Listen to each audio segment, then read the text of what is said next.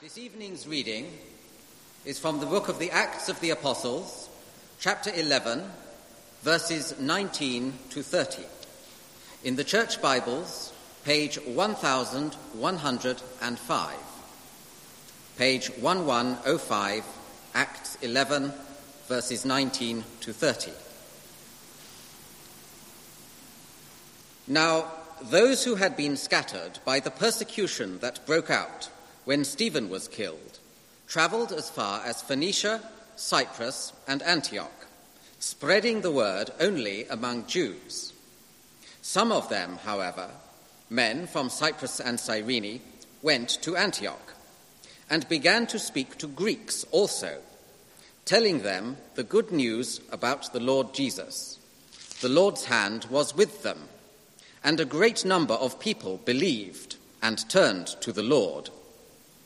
News of this reached the church in Jerusalem, and they sent Barnabas to Antioch.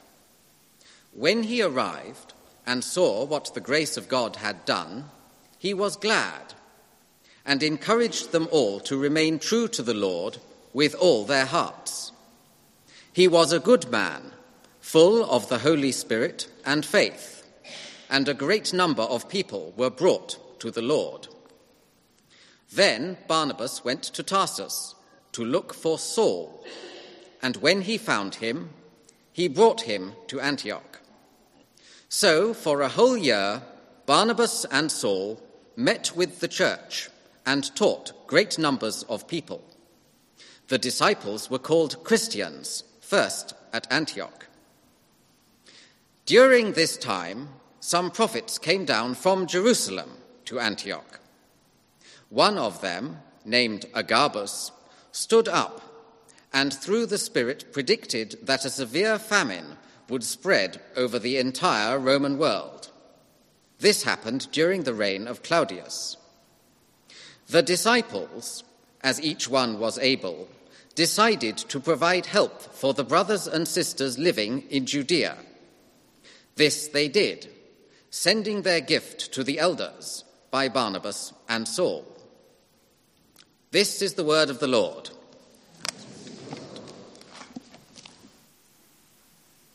Uh, thank you, Edmund, for reading the passage very clearly. Am I on? Yeah, oh, excellent. Um, uh, we, we're continuing with our series in the book of Acts. Uh, this is a third series, and we're tracing Paul's journey uh, through the book of Acts. Uh, but just before we begin, let's pray.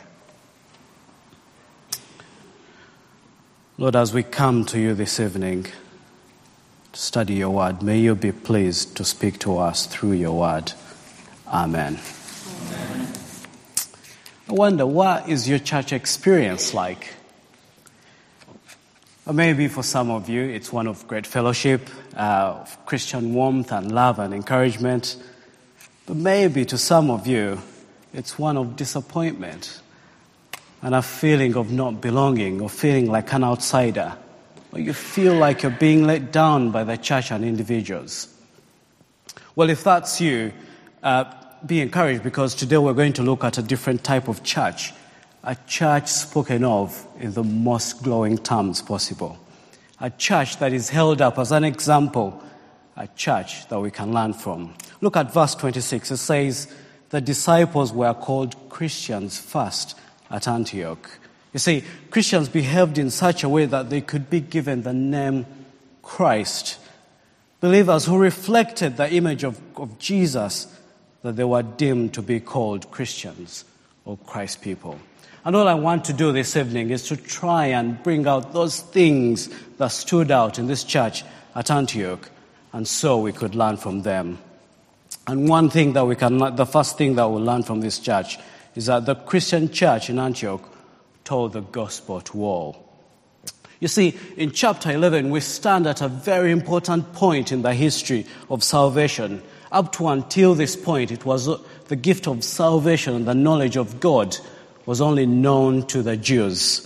But with the conversion of the Ethiopian eunuch and Cornelius, both Gentiles, this was a sign, a confirmation that the gospel was open to the rest of the world. Look at verse 18 in chapter 11. It says, So then, even to the Gentiles, God has granted repentance that leads to life. You see, this did not mean that the preaching of good news to the Jew must stop. Rather, preaching of the good news to the Gentiles must begin. As Paul writes in the letter of Romans, that the gospel was intended first for the Jew and then for the Gentiles. And the significance of Antioch, the significance is that here is a church for the first time in the history of salvation, Jews and Gentiles in one church receiving the gospel together.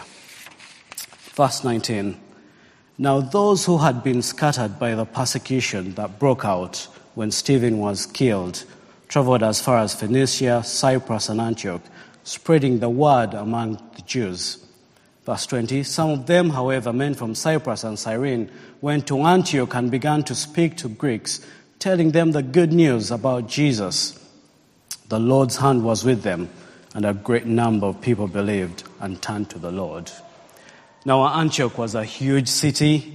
It was the third biggest in the Roman world. It was an important trading base, and so it had all sorts of different peoples. And so, like London, it was a big cosmopolitan city. And of course, as we read later in this book of Acts, we see that Paul was about to use it as a launchpad for his missionary journeys. We are told that believers that were scattered during the persecution after Stephen's death traveled far north, as far as Phoenicia, Cyprus, Antioch, and they preached the good news. And others went to Antioch from Cyprus preaching the good news that Jesus, the Lord Jesus, had died to take away their sins. He's been raised to life to be the judge of all and is offering forgiveness of sin for whoever believes. In other words, this Christian in Antioch had realized that everyone needs to know Christ. And so they welcomed everyone, Jews and Gentiles, living in unity, where it didn't matter what your race was, or class, or accent, or your skin color, status, or intellect, age, but because you believed in Christ, you were family. These Christians in Antioch welcomed and reached out to all sorts of people. Now, notice that we're not talking about only the apostles. These were ordinary men and women without any training, as far as we can tell, who simply spoke the good news.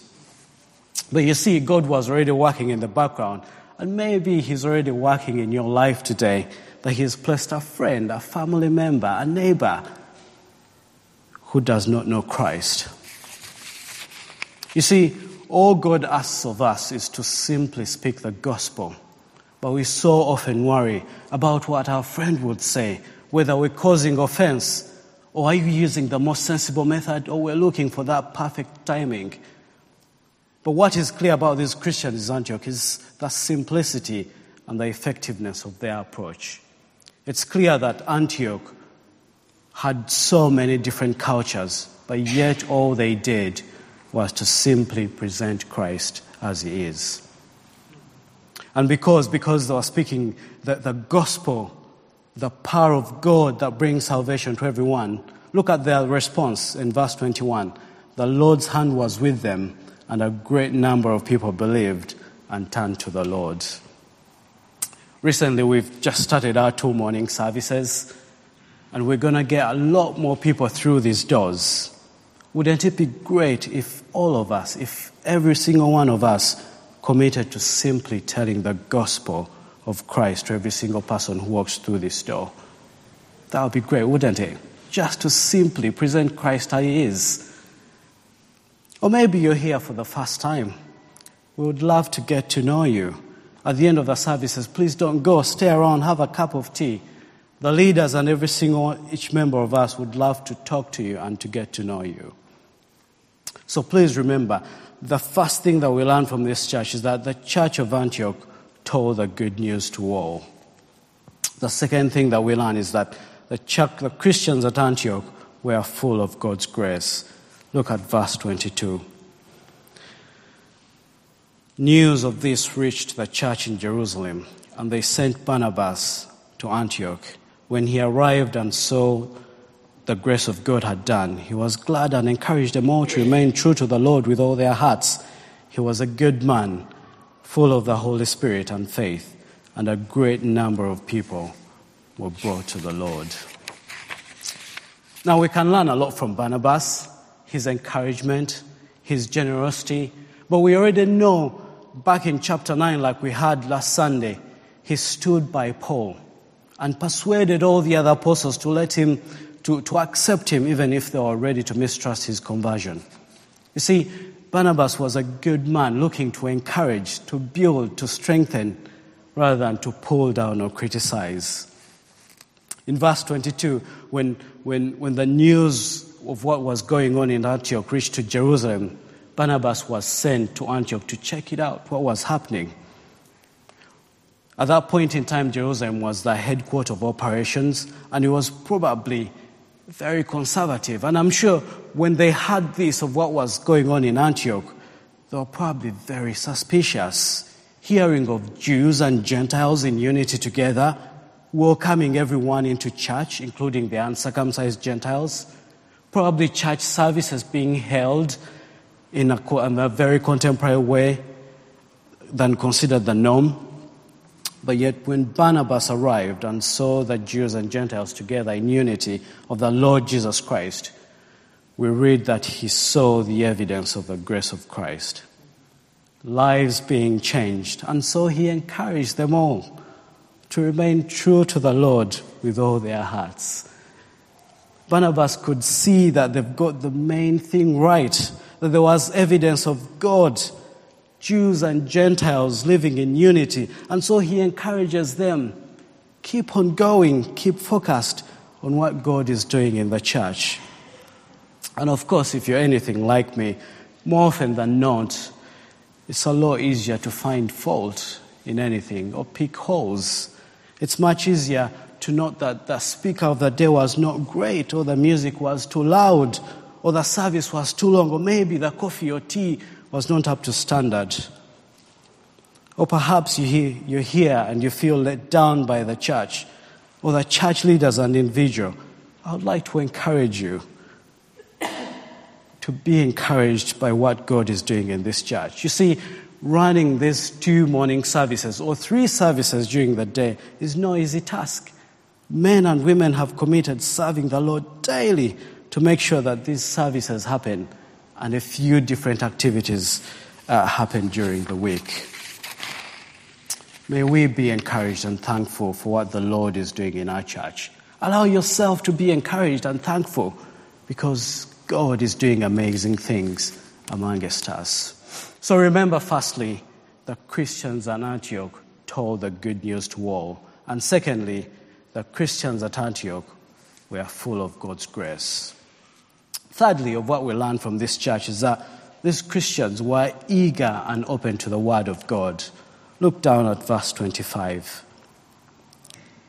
Then Barnabas went to Tarsus to look for Saul, and when he found him, he brought him to Antioch. So for the whole year, Barnabas and Saul met with, met with the church and taught great numbers of people. The disciples were called Christians first at Antioch. Barnabas brought Saul uh, to Antioch to teach the word. But remember, back in chapter 9, Saul or Paul had become a powerful teacher of the word himself. Look at verse 29 in chapter 9. It says, Yet Saul grew more and more powerful and baffled the Jews living in Damascus by proving that Jesus is the Messiah. Verse 29, still in chapter 9, he talked and debated with the Jews, but they tried to kill him. When the believers learned of this, they took him down to Caesarea and sent him to Tarsus. And it says from here that Barnabas goes to find Saul in Tarsus and brings him to Antioch. Remember what Barnabas told the church in verse 23? They were to remain true to the Lord with all their hearts. You see, sometimes you hear of churches that begin well, but crumble as they start to wander away from the Lord. You hear of churches where people are pushing their own agendas, churches seduced by the world, adopting standards of this world, and all these things rock the foundation of the church. But Barnabas knew that a consistent sound, faithful teaching was essential to keep this Christian church on track. Make no mistake to think that the teaching was just an addition of what was going on. This was the foundation to keep the church firm and focused on the, in the Lord. If you want to know what will keep you as a Christian or any other Christian on track and persevere in your Christian life to the end, it's consistent, sound, faithful biblical teaching taken by the Holy Spirit and applied to our own lives. Turn with me to Galatians chapter 2, um, real quickly. Chapter 2, verse 11. It'll be on that screen. When Cephas, that's Peter, came to Antioch, I opposed him to his face because he stood condemned. For before certain men came from James, he used to eat with the Gentiles. But when they arrived, he began to draw back and separate himself from the Gentiles because he was afraid of those who belonged to the circumcision group. The other Jews joined him in his hypocrisy, and so their hypocrisy, even Barnabas, was led astray. Now, we don't have time to look at this passage into detail, but you remember that Peter was almost the hero who started evangelizing to the Gentiles, to tell the good news to the Gentiles, and Barnabas joined him. But both withdrew their commitment to the Gentiles. It's almost impossible to imagine. They withdrew their commitment to the Gentiles. Look, when they came under pressure, their experience and good reputation and vision, in case of Peter's sake, could not help him. It must be the sound, Christ centered biblical teaching to guard the church from the pressures and temptations of this world. And this is what Paul and Barnabas provided. You see, so often, if we've been Christians for a long time, we lower our guard we're not enthusiastic as we were when we became first Christians about studying the Word and biblical teaching. But I would like to encourage you to keep thirsting for the Word of God and biblical teaching because this is what is going to keep us on track when we face pressures and temptations on the world. And the first thing that we learned from the Christian church at Antioch, they generously helped others in need. Verse 27. During this time, some prophets came down from Jerusalem to Antioch. One of them, named Agabus, stood through the Spirit and predicted a severe famine would spread over the entire Roman world. This happened during the reign of Claudius. The disciples, as, the disciples, as each one was able, decided to provide help for the brothers and sisters living in Judea. This they did, sending their gift to the elders by Barnabas and Saul. Now we read Agabus, um, uh, who predicted uh, what was going to happen through the Holy Spirit. We're not told whether he tells the church how to respond to this. All we know is that he states the fact that the famine was coming on the land of Judea. And what they decided was up to them. But look at their response. It's remarkable. Look at verse 29. The disciples, each as one was able, decided to provide help for the brothers and sisters living in Judea. It's remarkable, and it's remarkable because it was a very young church. There were people who had just come to Christ, and yet their response to this prediction was to willingly collect a contribution to a church that was more than 300 miles away from where they were. This was a sign of practical love. In fact, they choose Barnabas and Paul their leaders, their vicar, to send this gift with them uh, to this church in Jerusalem. You see, Luke is not so much concerned about the prophecy and its fulfillment. Rather, he's concerned about their generous response to the church, uh, response of the church in Antioch. And for us here, I think that's where the rubber hits the road. It's true that we need to be welcoming to others, foster an environment of growth and love, desire to be taught, but God calls us to help others in need through our giving. We have been blessed by so much from the Lord, and perhaps this is an area that God has given us a massive opportunity to really excel as a church and individually as we seek to support our fellow Christians in our own congregation, in the church, in the world, and in this country. You see, God calls us to give cheerfully and generously because we know that whatever we're giving is for the kingdom of God and is for eternity. Amen.